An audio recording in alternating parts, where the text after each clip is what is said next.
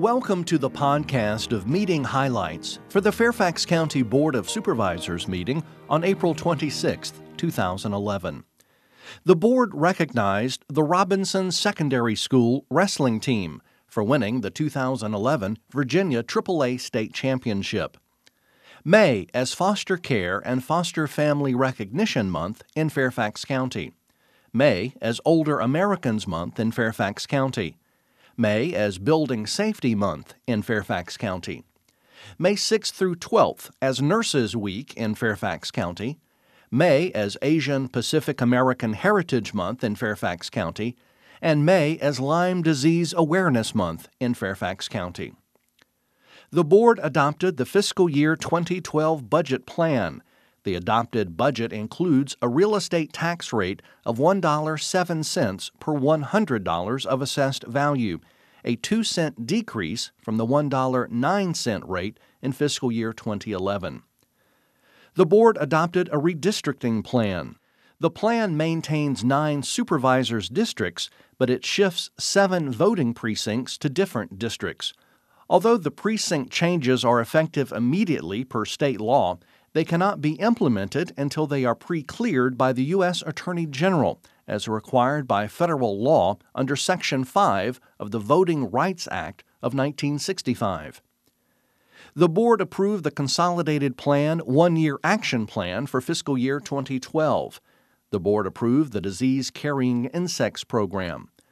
The board approved the Virginia Railway Express Operations Board fiscal year 2012 operating and capital budgets resolution, which amended the master agreement related to Arlington and Alexandria's subsidies.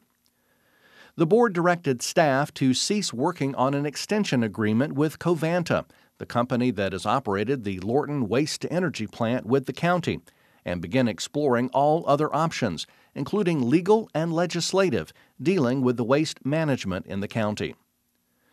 The board made a statement on the Mark Center. Fairfax County and others have been concerned about increased traffic and the implementation of a transportation management plan related to the opening of the new Department of Defense facility at the Mark Center in Alexandria. Those concerns were heightened and validated earlier this month when the Inspector General of the Department of Defense published a report that was critical of the environmental assessment completed by the U.S. Army Corps of Engineers in 2008. Following the release of that report by the Inspector General, it was suggested that Fairfax County should consider taking legal action to force the Army to address the traffic management issues raised by the Inspector General. Fairfax County reviewed the matter and determined that federal law does not give the county an opportunity to challenge that environmental assessment at this time. Well, that's all for this podcast of meeting highlights for the Fairfax County Board of Supervisors. Thanks for listening. The Office of Public Affairs uses Twitter, a social media platform that allows short messages and updates. Highlights of Board of Supervisors meetings were covered live on the county's Twitter page at www.twitter.com slash Fairfax County.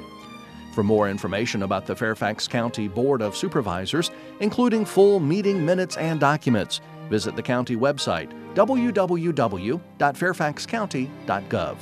This podcast is produced by the Fairfax County, Virginia government.